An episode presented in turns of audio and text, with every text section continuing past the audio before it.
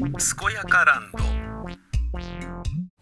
すこすこやかやか健やかランド正国三太郎です。今日ですね、えー、クエントスラジオドラマの収録がありましてえー劇団員のね大津ワインと山梨谷梨が現れて友達の結婚式に参加するから来られないというセキュリティ木村は、えー、役がなくなり僕と3人でやったんですけど、えー、ちょっと面白い仕組みでね地底の人っていうね、えー、地底に住んでいるらしい、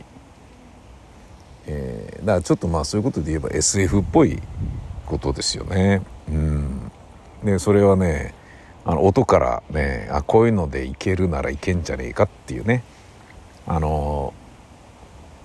なんだろうな。まあ映画でよくあるモンスター系のね、えー、声の、えー、加工するエフェクターを、えー、 Cubase っていうねデスク desktop music のいわゆる DAW ですね。 digital audio workstation の DAW の、えー、アタッチメントっていうかねプラグインでありましてでそれがねああれだ。ネイティブインストゥルメントだな。ネイストルネイティブインストゥルメンツの、えー、あの買ったんですよね。10万円ぐらい出して。でまあそれがね買って本当に正解なんだけどめちゃめちゃ良かったんですけどね。よかったっていうかまだまだ全然使い切れてないんですけどあれ多分一生かけても全部使うことはねえだろうなっていうその代わりなんかやろうと思ったイメージしたものは全て作れるだろうなみたいな感じのものでさまあ出色なんですよね。音楽を作るにあたりですよ。今はすごいな本当に。自分がね20代の時っていうのはさいわゆるヒューマナイザーっていうようなことで言うとねあまりにも打ち込みだとドンピシャだからあの完璧にねあのもうもう0.01秒さえも狂わずに四つ打ちだったら四つ打ちをドンツッドンツッドンツッドンツって出せるわけじゃないですか。でもそれがテクノとかだったらまだいいんだけどその人が演奏してるってねバンド系のねサウンドとかになるとあまりにも同じような音で同じリズムだとばらつきがないことによって人が演奏してる感じが全然出ないからヒューマナイザーっつってちょっとブラスみたいなことをやるわけよ。でそれがね前だったらそのね、えー、と198だったかな？192192か。え192だったかな？で96一小節が192でで二部音符が96で四部音符が48で八部音符が24でっていう感じだったのね。で1小節をそういうふうに数値で刻むわけ。で192のうち例えばまあじゃね四分音符4つをねトントントントンって打つとしたらそれを48484848にしないでその数値をいちいち変えてたわけ。48455148みたいなね。で次の小節は44えー、次が52みたいな感じにしてでまあぴったりあのー、192にならないとね本当にずれてっちゃうんでねダメなんだけどその192の中で微妙にずらしながらみたいなことをやることでこのドラマはこういうふうにねちょっとなんだろうな一拍目はちょっと食い気味で入るような癖がありますねとかっていうようなヒューマナイザーをするっていうようなことを前はやってたわけ。いちいちやってたわけ。でこれは僕はロリコンの「ツンジャッツンジャッツンジャッツンジャ」っていうあの裏でね、えー、こうアップストロークで「んじゃんじゃんじゃんじゃ」っていうのがバンジョーのアップストロークで「あの、えー、僕が好きなのは子供チャツチャチャツチャって言ってる「チャツチャ」っていうバンジョーをアップストロークで「チャツチャ」って跳ねてるやつもいちいちそれ手で打ち込みでやってたんですよずらしながらね。でそうしないとなんかバンジョー手で弾いてる感じまあ今のでもね全然その音がそんなにねあのー、なんだろうな打ち込みがうまいわけではないね当時ねまあそれを楽しみながらやっていたレベルのものなのであのー、別に手手でね演奏してるように聞こえないとは思うんだけどそれでもねなんか、バンジョーっぽく聞こえなかったりするわけですよ。48、48、48、48とぴったりでやってたりすると。で、それをちょっとずらして、で、なおかつ、その、ツンジャツンジャのジャっていうのが、え、ー、と、1弦はこのタイミングで出すけど、そっから2弦が、はちょっとずらして、3弦さらにずらしてってやんないと、下からチャってやってるのはずれるじゃないですか、当然。あの、弦がね和あのピアノの和音だったら同時にジャーンって出すことできるけどギターの場合は必ずピックを下か上からジャってやるから必ずずれるんですよね。同時にジャってやることはどんなに早くやってもできないわけですよ人間のね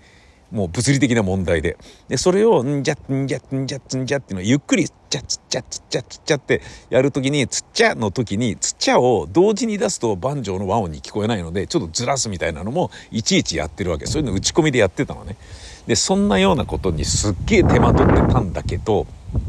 今はもうそのヒューマナイザーっていうのはどのぐらいヒューマナイズかけるみたいなものが簡単にできちゃうわけよ。すんげえ優秀なんだよね。だからね、あの頃から比べるとね、打ち込みっていうものが、打ち込みイコール人間らしさがないみたいなものでは全然ないよね。本当に。それがすごい。えー、で、なおかつ、こんなフレーズでどうですかみたいな AI でやってるわけじゃないんだけどあのギターフレーズみたいなものとかもこういうのどうみたいなのを提案してきてくれたりするわけ。アルペジエイターっていうのがあってアルペジオをトゥトゥトゥテテトゥトゥトゥテテテテとかねトゥントゥンテントゥンテントゥンテントゥントゥントゥンテントゥンテントゥンテントゥンみたいなものをこういうようなアルペジオでやりませんかみたいなものを出してくれたりするわけさでそれがまた秀逸でいい感じだったりするんだよねあもうこれ普通にギター弾いてるみたいに聞こえるじゃんみたいなものもあればピアノとかだったらこういう感じでとか。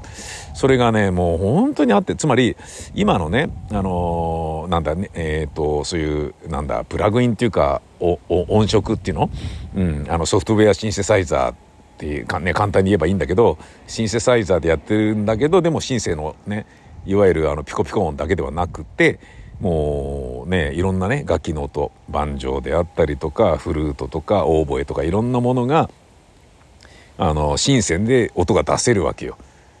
で自分がね人が吹いてるみたいに「ウーー」とかっていう風にね尺八だったらできるとかそういうのがすごいあるんだけどさでそれにヒューマナイザーまで加わってねもうフレーズまでね提案されたりするからすげえいいんだけど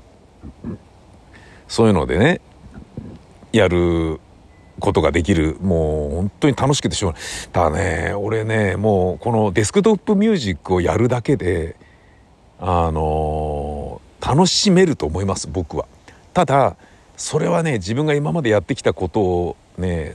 なんだろうな生かしきれていないのでもったいないから僕はとりあえず台本を書くっていう作業はやり続けたいっていうのがあるからラジオドラマを作るぞってていうのはやってるんですけどねで実際ラジオドラマ作っててもその劇版を作るのにデスクトップミュージックっていうのは必ず関わってくるので今ねその編集がもたもたしてるから デスクトップミュージックで劇版作るところまでいけてない 作品がいっぱいあってもう本当にたまりにたまっちゃってやべえっていう風になってるから次の収録は1月にさせてもらったんですよね劇団員に。ちょっとダメだっつって11月12月はねトークライブもあるしちょっとダメだっつってお願いしますみたいな感じでちょっと来来年までねお休みさせてもらったのね次の収録は。うん、でその間にね年末年始はね編集頑張るぞみたいな感じになってんだけどでそのネイティブインストゥルメントのコンタクト、えー、15だったかな？それを買った時に、えー、まあ9万円かそのぐらい出して買ったんですよ確か。すげえいいんだけどまだもう全部使い切れてないんだけどそれの時にね今買うとねこれをつつけますよっていうのがあってそれがモンスターボイスのエフェクトのプラグインなんですよ。で、普通にこうやって喋ってるもの、ガオビビアオボボとかっていうのがすっげえかっこよく、いろんなのができるのね。で、そのね、モンスターが、体格がでかいのか小さいのか、声が大きいのか小さいのかとか、いろんなものが設定できるわけ。それがね、面白くてしょうがなくてさ、自分の声をそれでやってるだけで、なんかね、小人っぽいようなクリーチャーとかっていうようなやつがあったりね。あと、なんだジャイアントビーストとかさ、そういうのが名前ついてても本当にその通りつまりその一個一個のねえっと、設定を細かく変えて自分で調節するってことももちろんできるんだけど、えー、プリセットで入ってるやつがあこれいいじゃんこれいいじゃんみたいな感じでさ最高であこれはいいねそれ無料でついてるねな3万円ぐらいのものなんだけど無料でついてたんであのネイティブインストゥルメントの、えっ、ー、と、コンタクト15をね、新しく出たやつを買ったら、えー、去年だったかな。で、わ、ついてるわ、いっつって、で、そっちのね、ネイティブインストゥルメントの、あの、総合的なね、え、楽器のね、音色がいっぱい入ってるやつをいじるより先に、このモンスターの方に俺惹かれちゃって、ただのおまけなのにね。で、これでラジオドラマ作れるじゃん、モンスターのドラマ作れるじゃんっ、つって、ずっと温めてたのね。それようやくね、地底の人ということでやってですね、今日それを山ちゃんと大津とで撮り始めて、これちょっとね、シリーズものっていうかね、細かく区切っていっぱいやるんですけど、これをね、で、録音したセリフをねその加工するんだけど加工してるものが思い通りになるかどうかがわからないから撮ったら加工する撮ったら加工する。で加工したらその中にはめてみて会話っぽくなってるかどうかっていうのを確認しながらっていう作業をやって。だ今日ちょっとねあのー、原稿自体はそんなに長くないんだけど4時間ぐらい彼らを拘束してしまいでもねおかげでねちゃんと満足いく、えー、モンスター声とのえコラボレーションができたのでこれ楽しみだぜっていう感じになりまして。それがね10時から14時まで、えー、それやっていてでその後自分のね、えー、仕事をちょっとやってただねあの博多にね来週行くんですけどその博多に行くということはそれまでにため撮りしてね先にね搬入しておかなきゃいけない番組っていうのがいくつもあってそれちょっと取りきれなかったんですよね。でそれ明日またね俺行かなきゃいけない。だけど今日僕は、えーと、車を車検に出してきてね明日一日作業してもらうんですわ。で明日が雨だったら俺どうすんのっつって行けねえじゃんみたいな感じになってて。うん弱っちゃったなって晴れることを祈るばかりみたいな感じになっちゃったのね。雨だとして8キロから10キロぐらいの距離を歩いていく雨の中歩くのは嫌だなって思うしさ。でもバス乗るともうすっげえ気持ち悪いしさうん雨だったら嫌だなってちょっと思ってるところなんですけどね、えー、そんな、えー、僕が、えー、明日ね、まあ、その収録、まあ、やるんですけどでカンパケしてね搬入してよしこれで安心してね博多じゃねえや佐賀に行けるぞっていうのはそうなったらいいなと思ってるんだけどそのことについてね今日収録してで大津ワインというね、えー、うちの劇団員は大分県出身なんですね。大分に実家がある。で俺来週佐賀行くんだよって言ったら佐賀なんで佐賀にかなんか言ってて何も面白くないんじゃないですかみたいなねこと言うわけだよ。あるんだろうね九州の中でもねそのヒエラルキーがここは東海ねここよりは田舎ではないみたいなね大分のねあの別府温泉のね、えー、にこう家にね温泉が引かれてるっていう毎日温泉が入れるっていうような大津のね家のねあの別府温泉のね地元のにお家があるってのはすげえなと思うんだけどさだそういうところから見るとねあのー、佐賀っていうのはね佐賀だ？みたいなことなのかもしれない。でそれより宮川さん「あのー、難聴突発性難聴大丈夫なんですか？どうなんですか?」っつって言われて「え何何何?」っつって「ああそっか」っつってこの間ねチャボさんとあのー、ズーム飲み会やった時に「えー、そっか」っつって「それね、えー、突発性難聴になっちゃったんだよね」って言った言ってたよねっつって「いやあのー、まあ確かにねちょっと今治療中ではあるんだけど怖いんだけどこれこれこうでさ」っつってで気圧の変化だとか、ね、無酸素運動しないとかそういうようなことを気をつけましょうみたいなことになってんだよねっつって。でね、気圧の変化だから新幹線とか飛行機とか乗らないでくださいねみたいなことなんだよねとかっていう話して、そういうこと気をつけてれば治るっていう話なんだよねとかって言ってたんだけど、ん待ってください宮川さんつって。佐賀へは何で行くんですかって話になって、あ、飛行機だ。やべえ。やべえ。耳鳴り。やべえ。やべえ。超やべえって話になって、俺今日慌てて、えー、飛行機用の耳栓っていうのを買いました。つまり気圧の変化が急激に来ないように、えー、緩和させてくれるってやつ。それ買いましたね。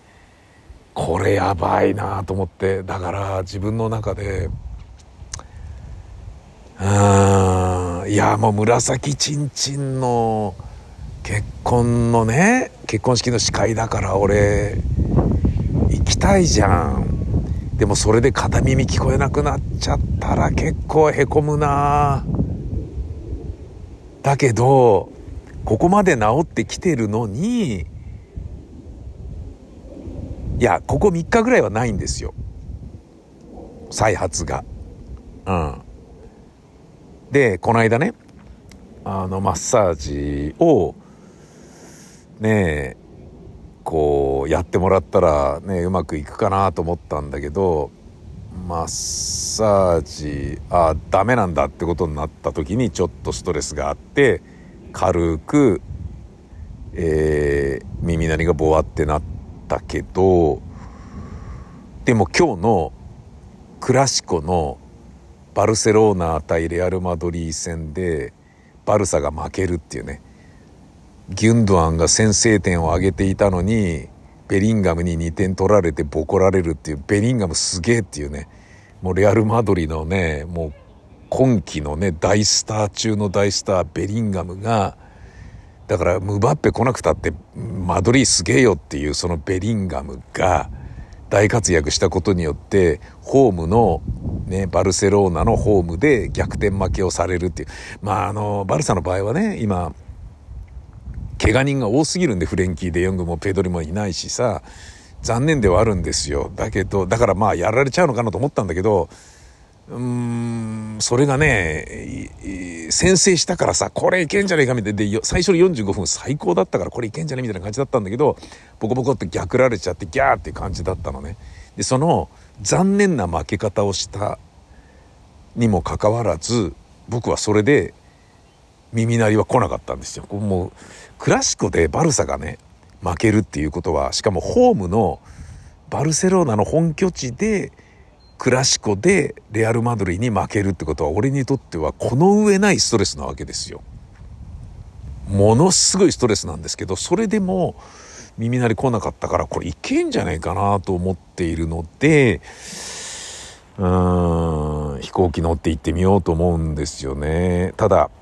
えー、明日収録を全部やってで夕方車をピックアップして火曜日に耳鼻科に行って先生に聞いてみます。絶対やめなさいって言われたら考えます。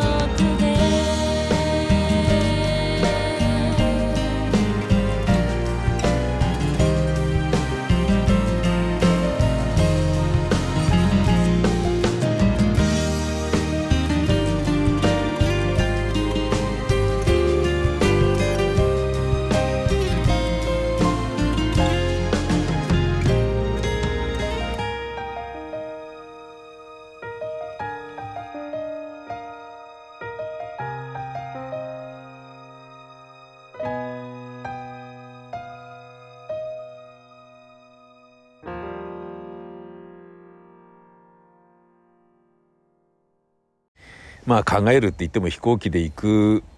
というやり方を考えるだけで行くは行くんですけどね。最悪ね。